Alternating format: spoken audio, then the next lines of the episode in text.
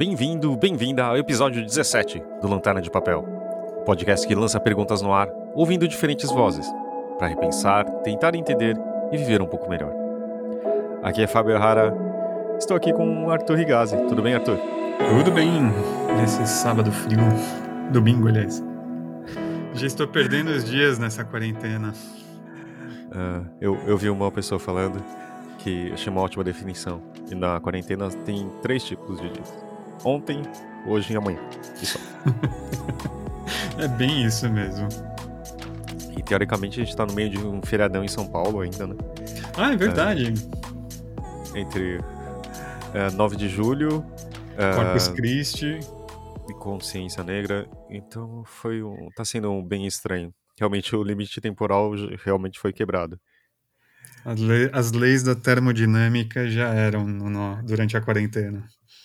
Talvez. E aproveitando, né? Acho que o tema é esse. A gente vai abordar um pouco ciência. Uh, acho que a, a ideia é de mostrar que a ciência não é só uma, uma matéria na escola, né?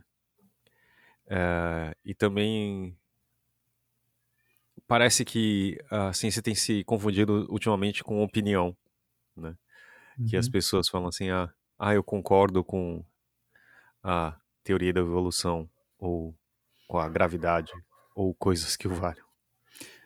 Bom, eu acho que, assim, é aquele caso, você pode até não acreditar na lei da gravidade, ou você achar que ela não é uma lei, mas eu duvido muito que você vai tentar pular de um prédio por causa disso.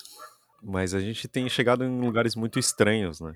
De... Sem dúvida nenhuma. Uh, eu acho que, claro, que a discussão tá que mais uh, chama atenção ultimamente é negar a pandemia, que é uma loucura absurda, né?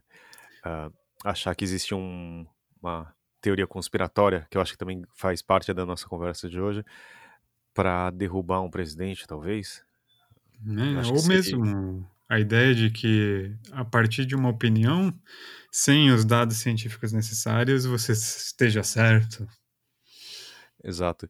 Eu acho que, ou quanto mais alto você gritar, ou mais forte você bater na mesa, isso vai ser imposto, né?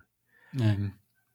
Mas e também lembrou uma parte que acho que foi a primeira vez que me chamou mais atenção isso, faz algum tempo. Eu trabalhava numa equipe dentro de uma editora e eu não sei o que estava conversando, mas de repente estava falando da evolução, né? Falando sobre a teoria da evolução. E só que de uma equipe de quatro pessoas, eu era. Não, de cinco pessoas, eu era o único que acreditava.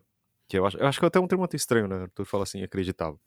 Né? Uhum. Né? Eu, eu, acho. Eu não sei se é um, algo científico que tem uma série de provas, etc. Eu, eu eu acho que aquilo é verdade, né? Uh, mas enfim. Eu, e eu, aquilo me chamou muito a atenção, porque é, eu sempre acreditei, e aí acho que é o termo correto, que com o tempo o mundo estava avançando, indo para frente, a, a ciência estava avançando, né? o conhecimento estava sendo acumulado, né? então a gente, se, como espécie e como civilização, a gente ganhava mais conhecimento. Isso já faz quase faz mais de 10 anos, etc. Só que aquilo começou a chamar a atenção também, né? E só que eu, e, e, o que mais me chamou a atenção é que as respostas eram muito ligadas à religião, né? uhum. né? Que tipo uma delas era, mas como assim? Você acha que a gente veio do macaco? E tipo juntou um muito jocoso, né? Eu falei, ué, sim, e tudo bem, né? Porque é, eu acho que grande parte é tirando a gente do é, do centro, né? É a mesma história da uhum. Terra redonda, que, que é, é, é, a Terra não é redonda, né?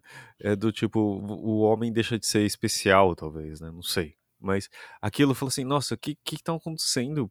Por que, que as pessoas estão falando isso? E, e assim, eu nunca achei também que a religião seria algo que, que eliminasse a ciência, né? Eu não sou religioso, mas eu não achava que as pessoas, tipo, falassem assim. Então, a gente vive aqui há 20 mil anos, né? Uh, uh, o homem e a mulher vieram, sei lá, foram criadas a partir do barro. Eu não sei, desculpa, eu vou começar a falar até besteira a respeito disso, mas que a mulher foi criada por uma costela, etc. Eu falei, nossa, realmente me parece um pouco estranho levar isso de forma literal, né? É, o que é, é curioso, assim, que se pensar a própria Igreja Católica, que foi uma das grandes culpadas, né, assim, se pensar só no caso do Galileu Galilei, que quando ele afirma que o, a Terra não é o centro do universo e ele tem que se retratar perante o Tribunal da Inquisição, essa mesma Igreja Católica se retratou e disse, não, gente, calma aí, também não é bem assim, não necessariamente a religião exclui o que é as descobertas da ciência. A gente tem que reconsiderar muita coisa. Se é uma instituição dessas, assim, ela própria rever com um belo de um atraso, né, e sem algumas vítimas, é curioso pensar assim como as pessoas em pleno século XXI é, negam isso, negam, por exemplo, as nossas descobertas, os avanços que têm não só teorias que são muito acertadas, mas coisas que já têm é, comprovações científicas. Literalmente, as navegações foram feitas só, só se tornaram possíveis justamente porque a Terra é redonda. É, o grande questionamento que levou às navegações, em parte, era essa também, assim, não, a Terra é plana, não, a Terra é redonda. Então vamos até a beira para ver o que, que acontece. É porque se for redonda, você consegue ir para o outro lado, né? Afinal. Esférica, né? Mas o que eu acho que também que é importante, eu acho que aí que também outra parte importante da ciência é, é o fato de serem teorias ou serem nomeadas teorias, porque na ciência nada é escrito escrito a pedra, digamos assim, uhum. na pedra. Né? Não, não é algo que seja monolítico e aquilo seja uma verdade. Não existem uhum. dogmas. Então, assim, se existe uma teoria que seja mais uh, acertada do que aquela, ela vai ser derrubada e vai tomar o lugar daquela, daquela teoria. Quer dizer, uh, o, o, a forma que, como a ciência uh, trabalha é sempre de ser acreditada e descreditada, quer dizer, você sempre uhum. busca formas que aquilo é verdade, vamos provar que aquilo é mentira, e, e sendo falar assim, não, é verdade, sabe? Tem várias, quer dizer, tem uma comunidade inteira que trabalha em relação àquilo para aquilo ser provado e, sabe, é até difícil explicar, parece que é óbvio, né, que a gente aprendeu isso no colégio, no, na, na escola. Mas, por exemplo, a, a teoria da, da relatividade do Einstein, que foi uh, faz quase um século que ela que, que Einstein escreveu a respeito. Elas, várias, algumas partes dela só conseguiram ter tecnologia suficiente para serem provadas recentemente, né? Então, assim, uhum. isso é um, demonstra um pouco do que ela é feita. E várias das teorias, elas não tomam a luz porque elas não se não, não consegue se sustentar, né? É. O, a Vanessa Bárbara, que é escritora e jornalista, ela citou uma vez um estudo é, de arqueologia, se não me engano, que os arqueólogos, quando eles descobrem um sítio arqueológico, eles escavam, analisam, estudam e depois eles recobrem as peças e mantêm no mesmo ambiente que foram encontradas, porque eles sabem que uh, os instrumentos que eles possuem no instante deles não necessariamente vão conseguir revelar todas as informações necessárias. Então, eles preferem preservar essas, uh, esses achados para uma próxima geração, com ferramentas mais avançadas, possam ter material para trabalhar e investigarem mais a fundo, né? As, e mesmo que seja para comprovar certas teorias que esses primeiros arqueólogos conseguiram elaborar em cima das evidências que foram encontradas, né?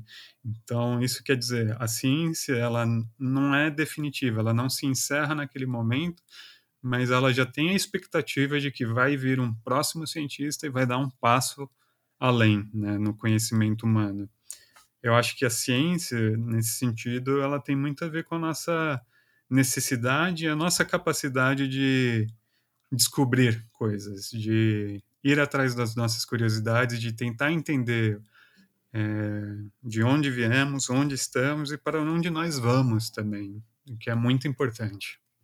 É, e ela mesma sabe da capacidade temporária que a gente tem e de, do tempo que a gente pode avançar, né? Então, assim, o fato de, eu acho que sempre é até mais complicado de nunca falar assim, ó, essa é uma verdade, né? Acho que um exemplo talvez mais uh, uh, recente é quando a Organização Mundial de Saúde ela falou assim, por exemplo, que o Covid pode ser é, você pode teoricamente, você não é imunizado depois de você pegar a doença e se, né? Uhum. Mas por quê? Não existe tempo suficiente para ter provado que isso seja definitivo. Uhum. Tudo mostra que sim, mas não é um órgão de ciência que vai falar assim, olha, então é, porque não existe tempo suficiente, porque a, a doença é tão recente que não existe tempo para ser provado algo como isso, entendeu? Então ela fala, não é provado, mas todos os dados mostram que sim. Só que às vezes é difícil, uh, algumas pessoas não entendem isso e já falam assim, ué, mas não falava isso? Tipo, a, essa mudança que acontece e, a, e o, o, digamos, o Big Brother da ciência que a gente vive atualmente, né, que todo mundo está atento a saber como que, ah, se, a, se as vacinas vão, vão, ficar prontas ou como os estudos são feitos. Uh, existiram, por exemplo, a cloroquina, é um outro exemplo. Em algum momento houve algum tipo de, uh, de possibilidade que seria um remédio razoável. Uhum. Mas acabou de sair, acho que esses dias, um, estudo de, com 96 mil pacientes, acho que o estudo mais extenso até o momento, provando que não, não existem dados conclusivos mostrando que resolva alguma coisa, mas sim tem muitos riscos de, inclusive, em questão de arritmia, etc.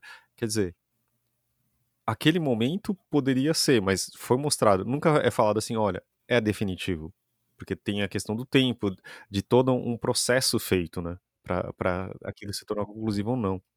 É, o número de casos analisados, né? Que tem uma necessidade de um volume de dados mesmo, de informações para que tenha uma opinião que seja aproximada do exato. A, a ciência trabalha com dados. Se você não tem esses dados, não é possível você construir. As teorias elas não surgem do acaso da cabeça de alguém. Não, o Einstein quando fez a que nem você citou Einstein, a teoria da relatividade ele faz com base nos dados que ele tinha disponível no momento.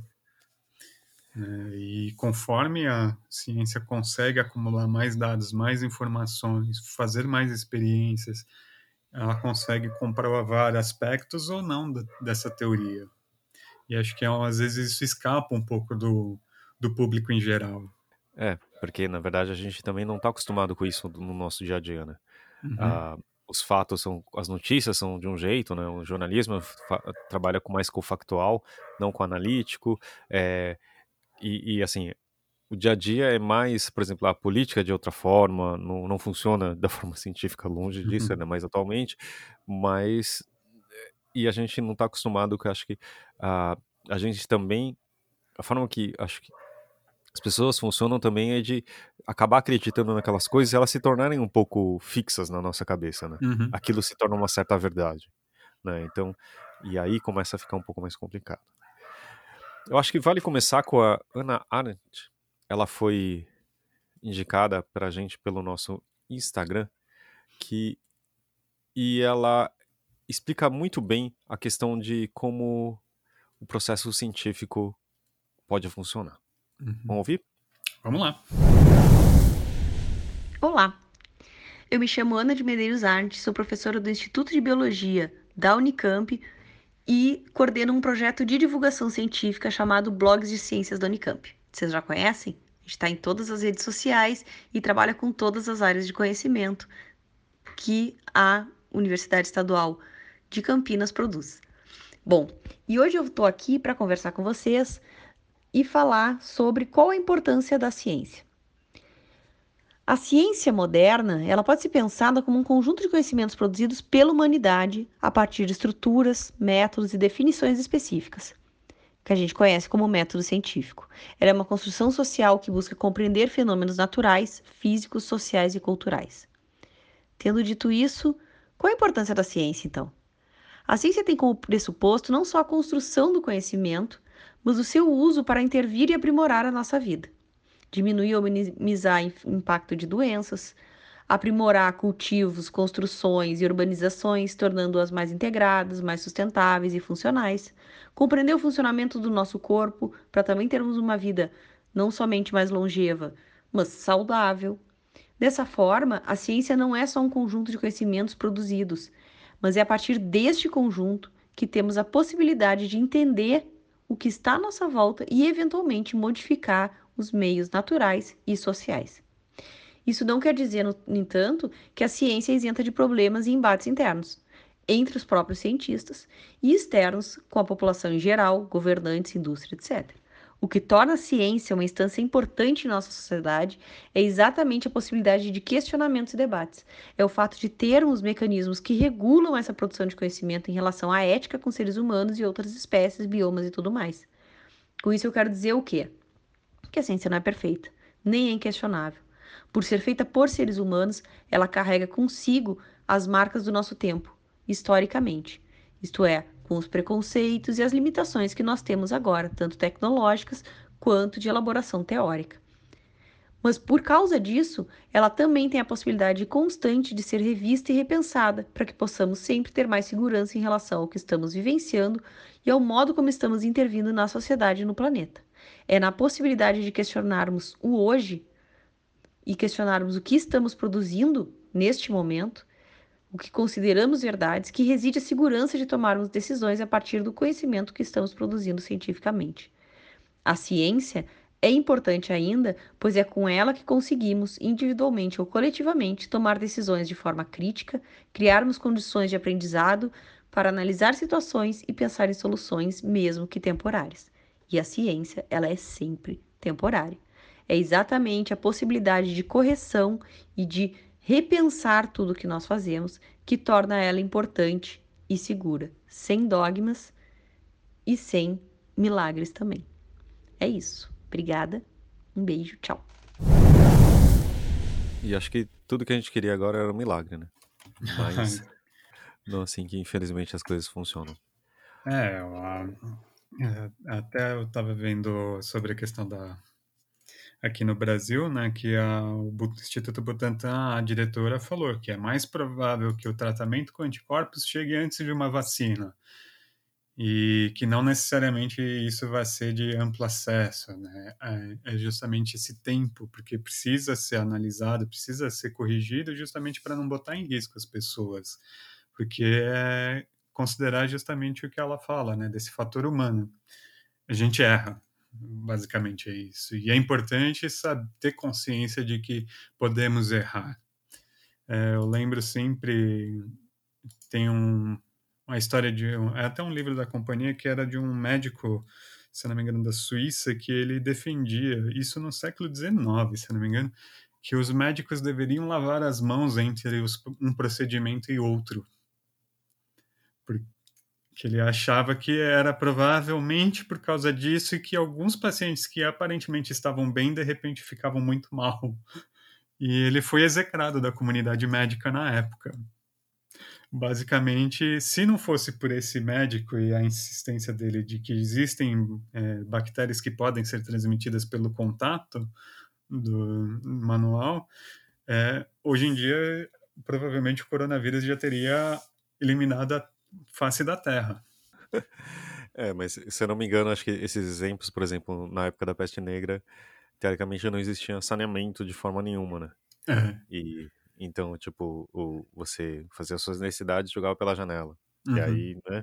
Acho que para uma peste, no caso da peste negra, o, não ajudou o é, a transmissão. E também, muita gente fala que na época da SARS, isso no começo dos anos 2000, se não me engano, 2000 e pouco, uhum. e tal, é, uma série de doenças foram evita uh, baixaram muitíssimo, sabe? Porque as pessoas estavam usando álcool gel, estavam se lavando as mãos, etc. Né? É, aqui Porque, no Brasil mesmo, né? É, não, aqui no Brasil. Isso. Então, você imagina, tem essas coisas, sim, a gente erra, porque tem uh, os nossos tempos é, a gente tem dogmas, né, internos, digamos assim, e a gente fala assim, ah, não, besteira. Só que você vai ver logo depois é, é uma coisa estranha, né? Tipo, acho que hábitos, talvez, é que nem uhum. é, imaginar que, sei lá, 30 anos atrás era comum fumar dentro de escolas, né? Que tudo bem. Não, era comum você fumar em aviões.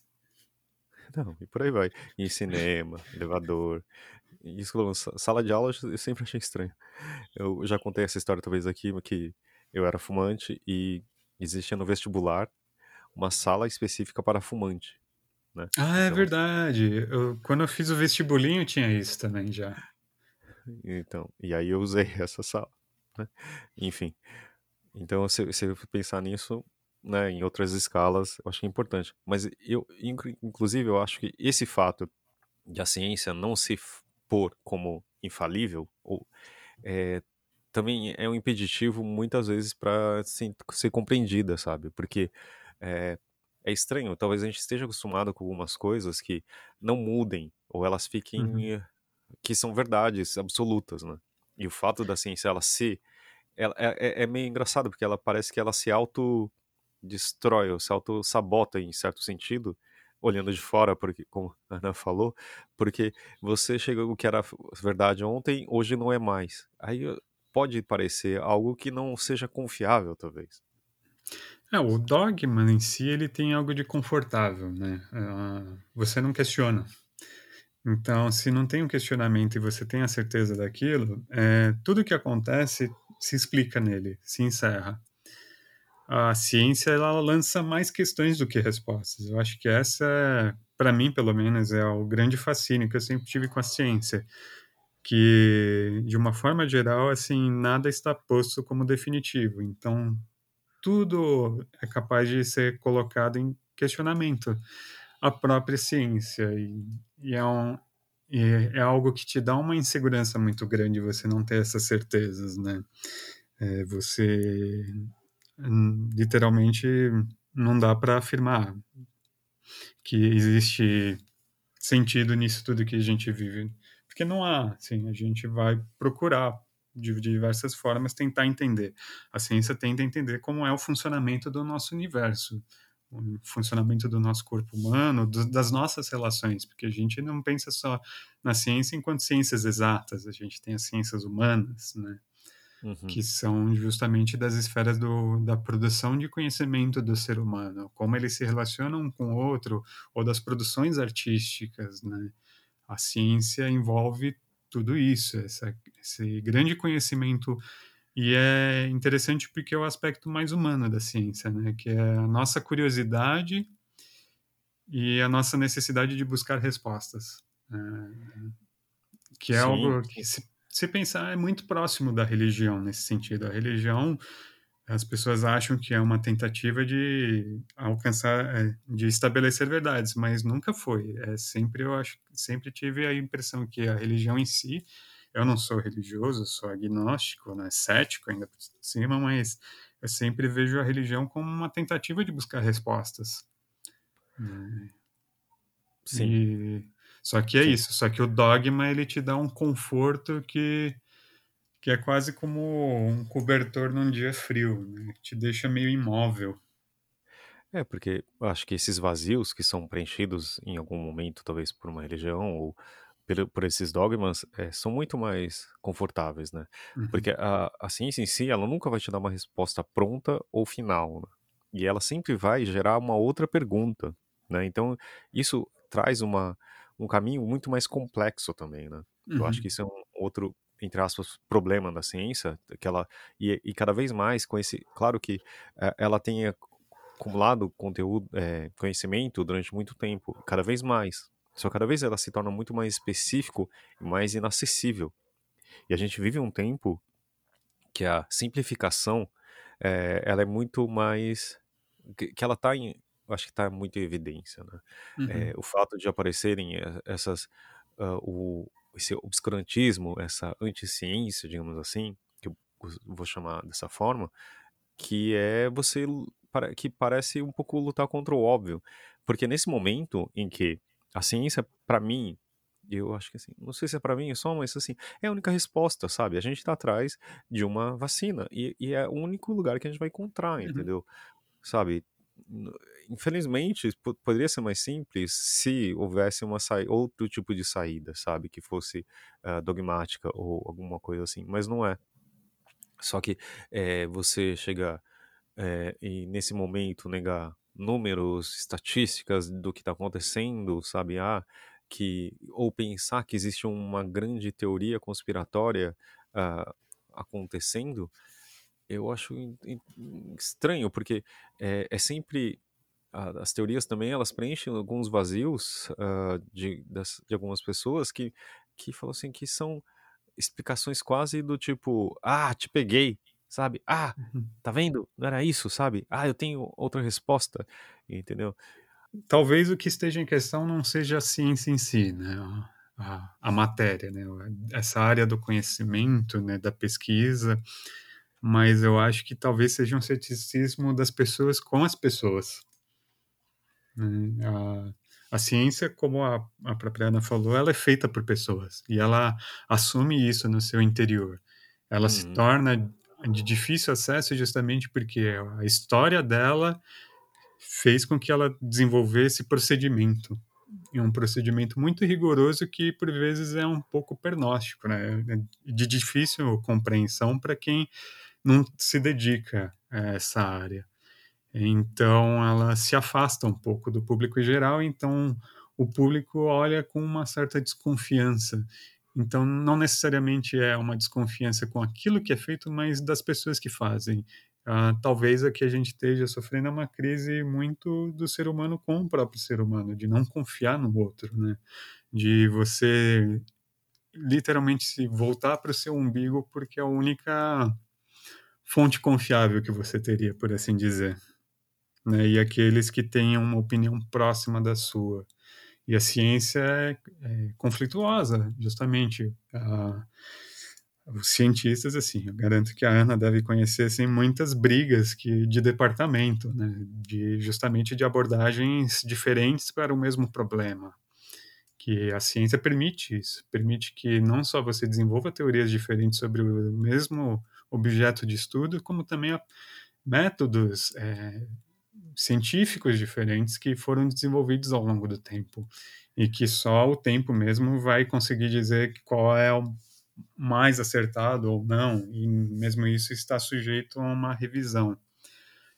Assim mas voltando é eu acho que muito dessa desse nosso momento é uma desconfiança com o outro. É sempre uh, o outro que está o, o errado não está entre nós né? É, é sempre do, do outro mas é, quando a Ana é, respondeu para a gente essa primeira parte, eu perguntei ela em relação a outro assunto que a gente já está discutindo. Qual a relação entre o obscurantismo e a ciência? Se por um lado a ciência moderna costuma usar para narrar suas invenções e conhecimentos como referência o iluminismo, ou seja, colocar luz em algo, iluminar um objeto, se temos como sinônimo de ideias e pensamentos, uma lâmpada que se acende, temos uma palavra que é comumente usada para designar o oposto disso, o obscurantismo. O obscurantismo se refere ao que é escuro, o que está privado de luz. Dentro da concepção que vivemos hoje, sobre ciência e a sua importância, o, o termo obscurantismo ele é usado como algo que está propositalmente afastado das ideias e dos pensamentos científicos. Temos vários exemplos disso na atualidade. Através da propagação de informações falsas, que não se relacionam a um conhecimento verificável e se ancoram em dogmas fundamentalistas e inquestionáveis, distorcendo a realidade e muitas vezes prejudicando a vida humana e das pessoas que acabam acreditando nessas informações que são propagadas. O obscurantismo se, ca se caracteriza muitas vezes em informações que são veiculadas a partir de premissas conspiracionistas e conseguem adeptos a partir do uso da insegurança das pessoas, com problemas complexos, oferecendo certezas absolutas e milagrosas, ou sentimento de pertencimento a grupos. Sentenças que são conspiracionistas ainda jogam com a ideia de que não temos acesso àquela verdade propagada exatamente por intenções escusas de grandes instâncias e centros de governo, ciência, indústria, empreendimentos, etc.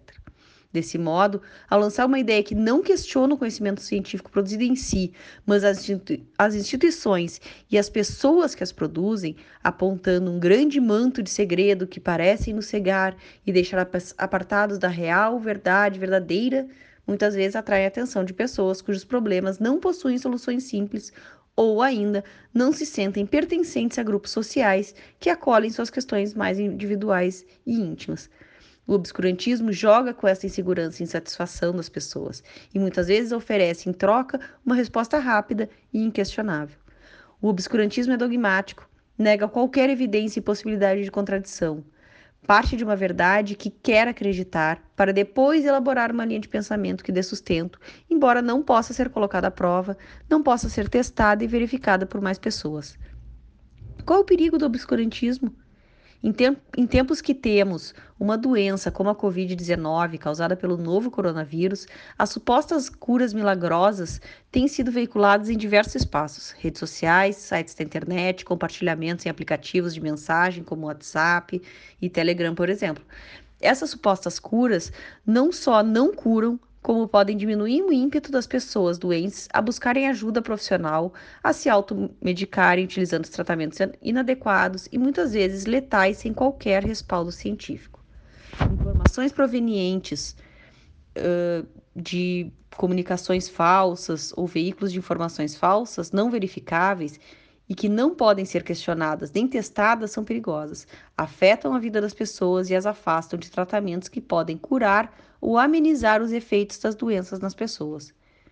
O obscurantismo é um dogma. A ciência não opera com dogmas, não funciona a partir de milagres, é testável e questionável, debatida socialmente entre diversos setores sociais. A ciência precisa de tempo para verificar se as propostas de saúde não prejudicarão as pessoas mais do que as ajudarão. O milagre pode trazer uma ideia temporária de conforto para nossa mente, mas é a partir de um conjunto de conhecimentos debatidos socialmente, construídos coletivamente, como a ciência se propõe, e que pode ser verificado por outras pessoas, que nós costumamos chamar de pares, de forma ampla, que, que nós conseguimos ter mais saúde, mais segurança individualmente e coletivamente. É, acho que a Ana explicou bem mais a questão de do que pode estar por trás né, Mas, dessas, desse, desse obscurantismo. É, o que é interessante, na verdade, é, me parece que a ciência se põe à prova muito, né? Como uhum. você estava falando antes. É, porque se você faz, você tem uma descoberta incrível e como cientista e de repente aquele, aquele seu, uh, seus pares que são rivais, digamos assim, eles vão ser os primeiros a querer combater essa ideia, né? Então, uhum. Então acho que essa ideia de sempre se auto uh, testar, eu acho que é interessante. Mas ao mesmo tempo, alguém que te oferece uma saída miraculosa pode ser muito mais simples, né? É, é. Olha, vamos por esse caminho que aqui você vai ser salvo. Né? Acho que muito tenha, tenha acontecido por aí. É, a ciência, acho que ela só consegue atingir um nível de qualidade e de que permita melhorar a qualidade de vida das pessoas justamente por causa desse questionamento, né? Qualquer um que tenha vivido um breve momento no meio acadêmico sabe que não existe coisa mais aterradora do que uma banca de qualificação que é justamente um momento assim que você, mesmo que seja só uma dissertação de mestrado, uma dissertação de mestrado, bem ou mal, é só um, é quase uma verificação da sua leitura, né, da sua bibliografia.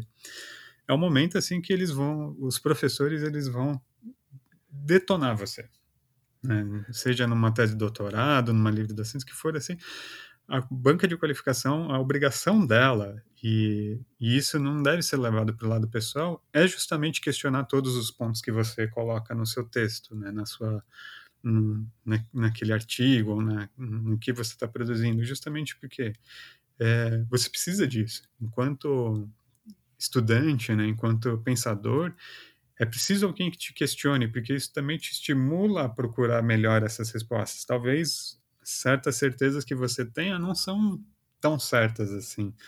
E isso é muito importante, né? Você ter essa capacidade de se permitir ser questionado, para justamente para que você possa evoluir no seu estudo, né? na, na sua pesquisa, que você consiga chegar mais próximo de uma resposta mais acertada.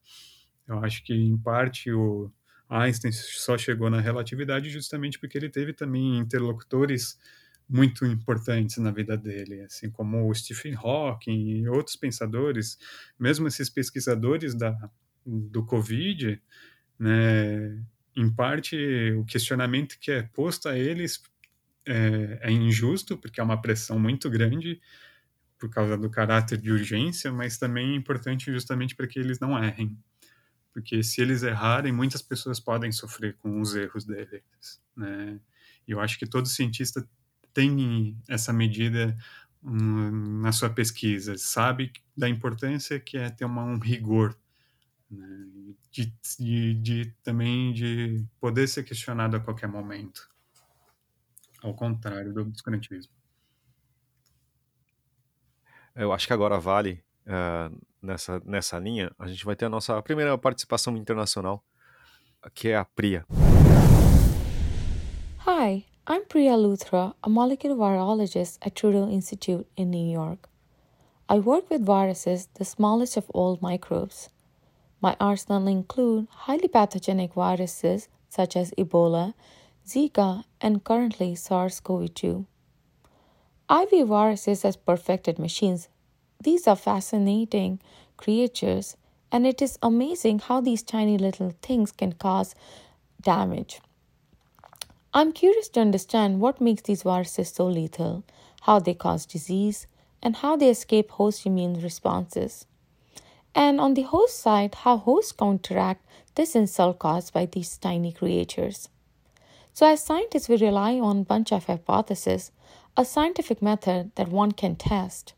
To test these hypotheses or our scientific assumptions, we carry out experiments in the lab, which follow an iterative process to allow accumulation of systematic and verifiable knowledge.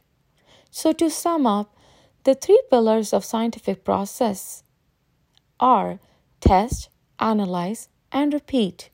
And this allows us to validate the reproducibility of our scientific assumptions. Thank you.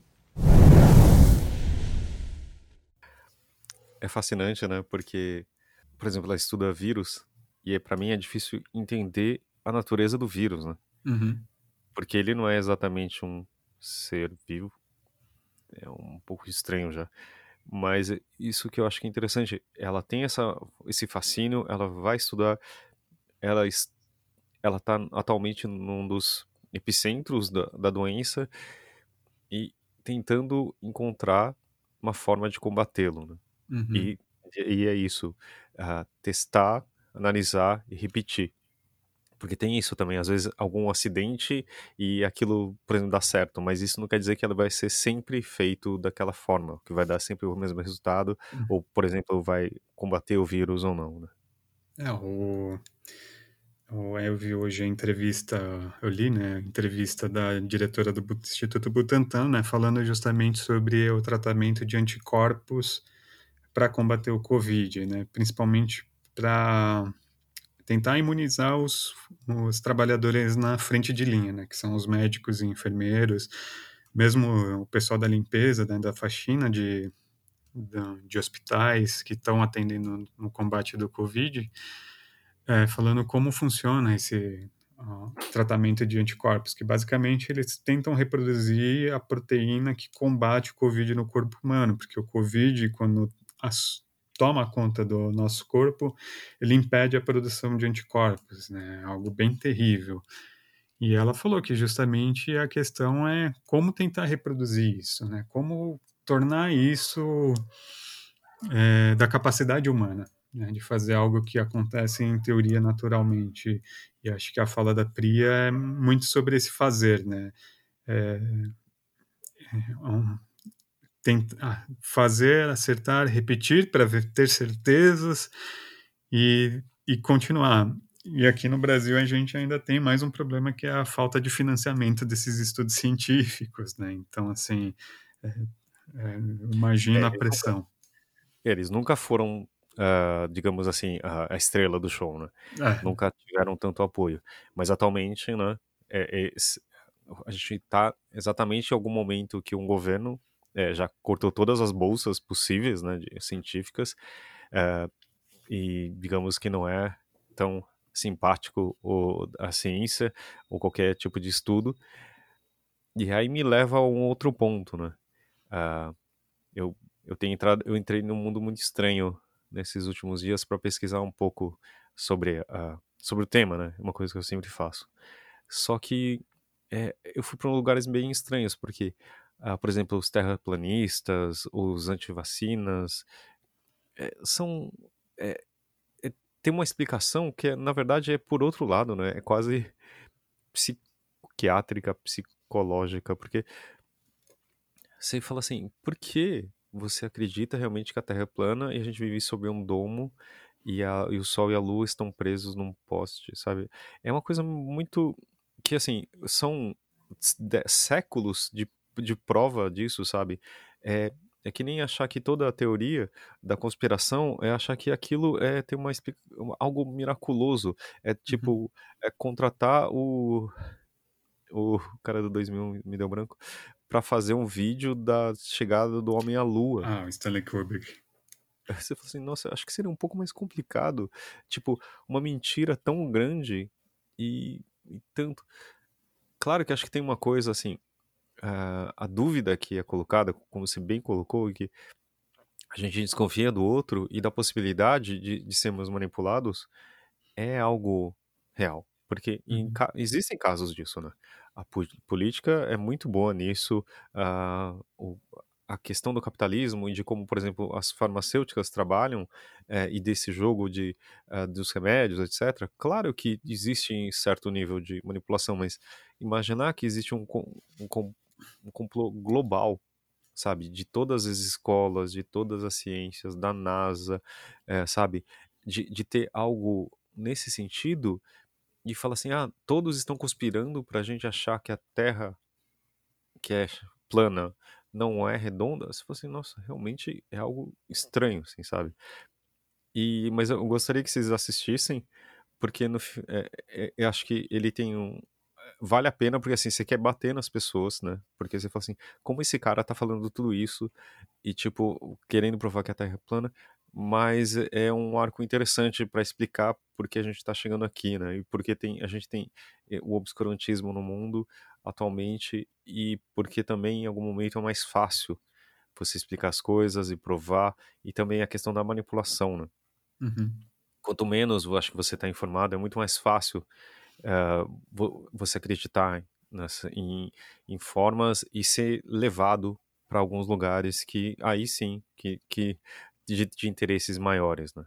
Eu acho que a gente pode pro último nosso último nossa última colaboração Uhum. Você quer falar um pouquinho dele, do Humberto? Quero sim. É o Humberto Cordani, ele na verdade é pai de uma amiga minha, ele foi professor da USP, né, de geologia. Ele tem uma carreira bem extensa, ele vai até na fala dele, ele faz um breve resumo, mas só para dizer assim, ele é graduado né, em Geologia pela USP e tem especialização em Geocronologia pela Universidade da Califórnia, em Berkeley, nos Estados Unidos.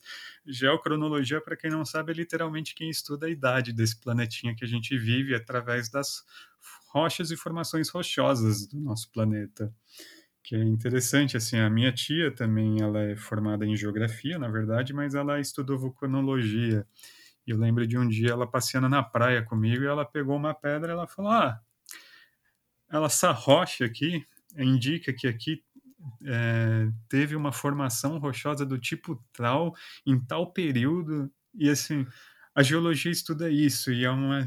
Literalmente, assim, para os geólogos odeiam que a gente diz isso, mas eles estudam pedras, assim, que são rochas, na verdade, e eles são capazes de dizer mais ou menos aproximadamente como se deu a formação de certas partes do nosso planeta, né, da coisa. E o Humberto, ele foi um dos primeiros alunos aqui da, da USP, e ele tem uma história fascinante, né, com relação à ciência como um todo e à geologia. E a fala dele, eu acho que é, é um jeito muito bom de nos lembrar da importância da ciência. No meu tempo de jovem, não existiam cursos de geologia. Os primeiros cursos foram montados no tempo do Juscelino Kubitschek. Foram iniciados em 57, pois o país precisava se conhecer, achar petróleo, jazidas minerais. Eu terminava o curso secundário, nunca tinha ouvido falar de geologia. E por um misto de curiosidade e de instinto, resolvi fazer aquele vestibular que fosse oferecido pela USP. Acabei me formando na primeira turma, geólogos brasileiros, em 1960, e o próprio Juscelino, em Brasília, nos recebeu como formandos, e foi o ano em que Brasília foi inaugurada. Considero-me privilegiado por ter escolhido a geologia. Ela é uma ciência da natureza, seus objetos de pesquisa são minerais, rochas, solos, fósseis, e tem o planeta inteiro para estudar. Como ciência da Terra, não tem nada na esfera acadêmica que permita conhecer melhor o mundo em que vivemos. Por outro lado, o trabalho dos geólogos é fundamental também para a sociedade e para, para o ambiente, porque ele trata da busca de, de bens minerais, energéticos, trata da proteção de, de aquíferos, que é água subterrânea, de solos, e também para mitigar desastres naturais, tipo terremotos, tipo vulcanismo, tipo desastres climáticos e etc. Por uma circunstância que condicionou toda a minha vida, eu fui logo convidado para ser professor no, no próprio departamento da USP em que estudei e acabei sendo responsável por pesquisas geológicas. Iniciei ali meu destino de pesquisador, passei por todas as etapas da carreira universitária e tive que me aposentar. Tive porque eu não queria, mas tive que me aposentar compulsoriamente em 2008, quando fiz 70 anos. Não desisti, visto que a USP permite uma, uma continuidade voluntária e continuo fazendo pesquisas geológicas na própria USP como professor sênior. Como pesquisador, duas outras circunstâncias especiais permitiram que eu tivesse uma vida muito variada eu diria principalmente muito satisfatória. A primeira circunstância foi a escolha que o professor catedrático da época fez em 1963 e indicou meu nome para ir a Berkeley, na Califórnia, para aprender uma metodologia que por aqui não existia. Trata-se de geocronologia, ou seja, a determinação da idade das rochas. A Terra tem aproximadamente 4.600 milhões de anos, e suas rochas podem ter qualquer idade entre esse começo e a época atual, como por exemplo se formam hoje em erupções vulcânicas. As rochas mais antigas do Brasil, na região central da Bahia, têm 3.500 milhões de anos. O Pico do Itabirito, em Minas, tem 2.000. O Pão de Açúcar tem 500. Fernando Noronha, não mais do que 13 milhões. Em 1964, foi instalado na USP um laboratório novo de geocronologia, e na época era o primeiro, primeiro na, na América Latina, e ficou aos meus cuidados, com o auxílio de outros excelentes colegas de trabalho. Ok, a segunda circunstância. Ela foi a própria evolução da ciência da Terra, que na época, ou seja, nos anos 70, 60, tiveram a sua revolução científica. Revolução científica é, vejam, na física teve o átomo, na biologia teve a dupla hélice, nas geociências teve o mobilismo, ou seja, a tectônica de placas. Tectônica de placas. Quem não ouviu falar em tectônica de placas?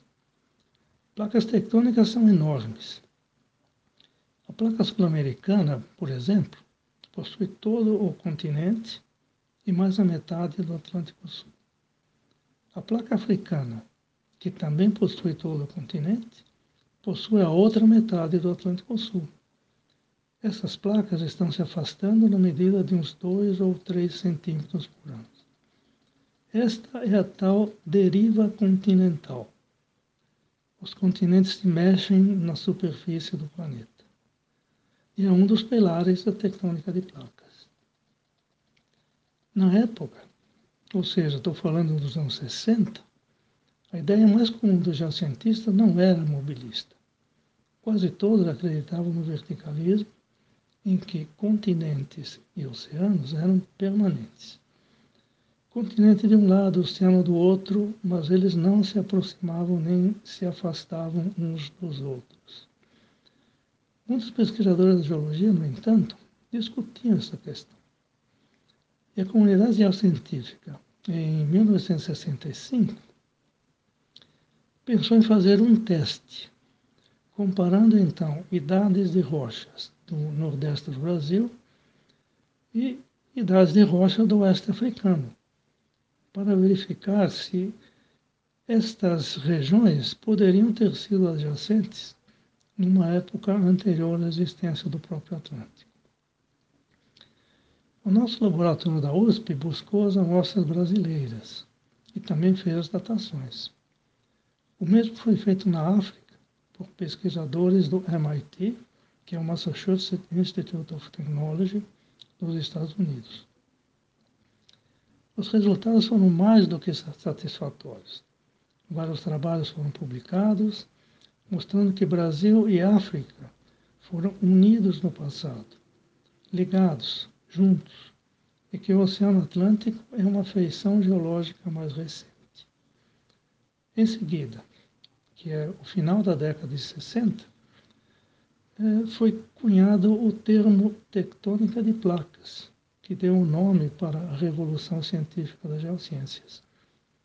Daí em diante, o mobilismo foi completamente aceito pela comunidade. Pelo seu papel central, o nosso laboratório de São Paulo foi muito reconhecido internacionalmente eu tive a oportunidade de atuar em muitos projetos em que a datação de rochas era importante. Também participei de muitas comissões, comissões científicas eh, internacionais, simpósios, congressos, etc. Viajei muito. A geologia é fascinante. Todas as situações em que minerais e rochas se encontram em qualquer lugar do planeta são únicas. Não há duas que sejam iguais. A Europa é diferente da Ásia, a Itália é diferente da França. A minha vida científica foi muito ajudada pelas instituições do país e do exterior. Além de minha universidade, a USP, menciono aqui o CNPq, FAPESP, FINEP, PLCT, Pronex e vários outros programas que me ajudaram. Falando sobre ciência, tecnologia e agora inovação, seu papel é fundamental para a sociedade. A humanidade sempre foi curiosa para conhecer a natureza que a envolve. Além disso, na era da automatização, da informática, das telecomunicações em tempo real, ciência, tecnologia e inovação são os fatores de produção predominantes do mundo desenvolvido agregando valores aos produtos do processo produtivo. No Brasil, a ciência, tecnologia e inovação é efetuada, em primeiro lugar, por instituições acadêmicas. Nesse aspecto, o Brasil atingiu um estado de maturidade, seus institutos e universidades estão integrados na comunidade científica internacional e, mais importante, estão inseridos na realidade brasileira, quando procuram colaborar para resolver as dificuldades que o país encontra em seus diversos setores. Em segundo lugar, institutos governamentais ligados a diversos ministérios. Por exemplo, o INPA na Amazônia, que se ocupa de biodiversidade, o INPE em São Paulo, que estuda ciências atmosféricas e aquecimento global, a Embrapa na agricultura, a Petrobras na extração do petróleo, etc. Terceiro lugar, com relação a pesquisas aplicadas pelas empresas, não existe uma cultura plena de investimento. Algumas poucas empresas diferenciadas, como a Vale, por exemplo, consideram tais atividades de grande relevância. Por outro lado, não é possível colocar um limite nítido entre a pesquisa básica feita pelas universidades ou pelos institutos do governo e aplicada. O Brasil é reconhecido internacionalmente e já possui cerca de 2% da produção científica internacional. Aqui um parênteses, Paulo Artacho, que é um colega meu de USP, está entre os 10 mais produtivos e com mais citações no mundo. Mas o número de patentes produzidas anualmente em nosso país é irrisório face à capacitação científica e tecnológica já disponível. Como país emergente, o Brasil ainda está buscando tirar o seu atraso em ciência, tecnologia e inovação em relação aos países desenvolvidos. Há uns 10 anos, quando eu era ainda ativo nesses temas, o seu investimento em ciência e tecnologia pelos órgãos governamentais, como o CNPq, FINEP, etc., era bem superior a 1% do PIB. Nos últimos anos, isso tem perdido recursos. O atual governo não reconhece a importância da ciência, apesar de estarmos em total dependência dela na atual pandemia. Várias das melhores instituições estão com dificuldades para realizar seus planos de pesquisa e também para repor os seus quadros, pelas aposentadorias dos, dos mais idosos. Bolsas são cortadas para estudantes universidades, Academia Brasileira de Ciências, Sociedade Brasileira, Sociedade Brasileira da Progresso da Ciência, etc., têm reclamado muito desse descaso e da forte redução de recursos. A pandemia atual tem agravado a situação. Participei de inúmeras reuniões, simpósios, dei muitas palestras a respeito do que é sendo produzido no meu laboratório. Esse laboratório, vejam, foi inaugurado em 64. Ele já tem mais de meio século e permanece como um dos centros de pesquisa mais importantes do mundo em geotecnologia. No meu caso, entre a entrada no curso em 1957 e hoje como professor sênior do Instituto, se passaram 63 anos. Conheço praticamente todas as regiões brasileiras, muitas do continente sul-americano. Além disso, a geologia me deu um passaporte para qualquer lugar do mundo. Fui professor visitante de várias universidades, tive uma participação internacional intensa, congressos, excursões geológicas em toda parte, e também tive a possibilidade de servir a União Internacional de Ciências Geológicas, que é a comunidade internacional mais importante, como presidente entre 1988 e 92. Resumindo, para finalizar, sinto-me um cidadão do mundo e estou ainda disposto a enfrentar novos desafios se a vida me permitir. Que história, hein? Que história. Grande professor emérito Humberto Cordani. Essa última fala dele eu acho incrível. Né?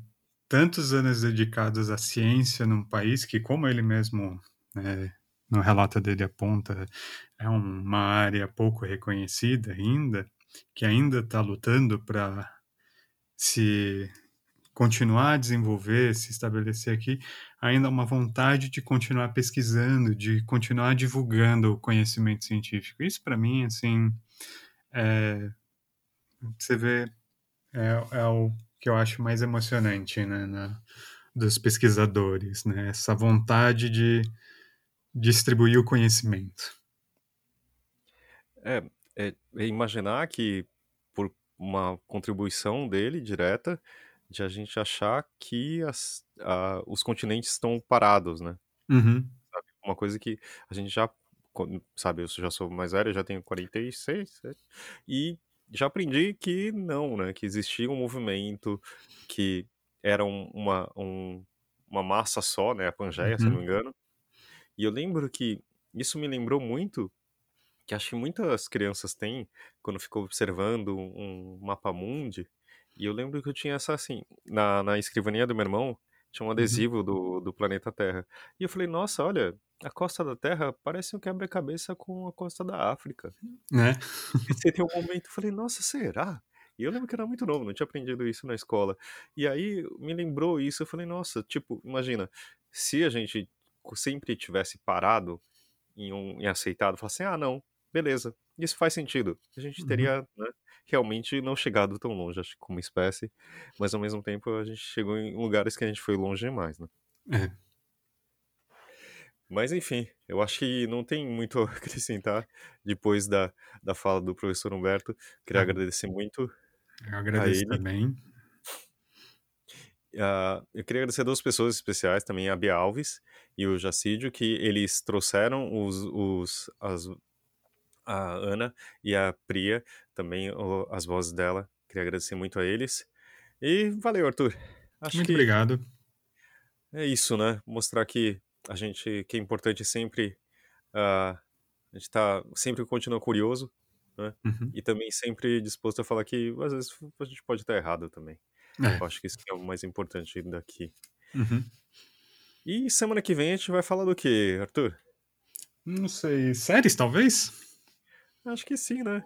Acho que a gente vai continuar nossa. A gente sempre dá uma. A gente usa a sé... Eh, esse top 5 para dar uma. falar de uma coisa mais leve, para para baixar um pouco a nossa preocupação diária. Uhum. E a gente vai, tentar falar de, das cinco melhores séries de cada um. Tá bom? Tá E você também, se quiser participar, já sabe, né? Escreve pro lanterna de papel podcast@gmail.com ou no Facebook, procura lá ou no Instagram, Lanterna de Papel. Tá bom? Obrigado, gente. Ah, e outro último aviso é a gente tá mudando a data do upload para terça-feira. Eu acho que é melhor para vocês também que a gente percebeu que as pessoas ouvem mais nos dias de semana, né? Uhum. Então, acho que vai ficar mais fácil para todo mundo. Tá bom? Valeu, Arthur. Até semana que vem. Até.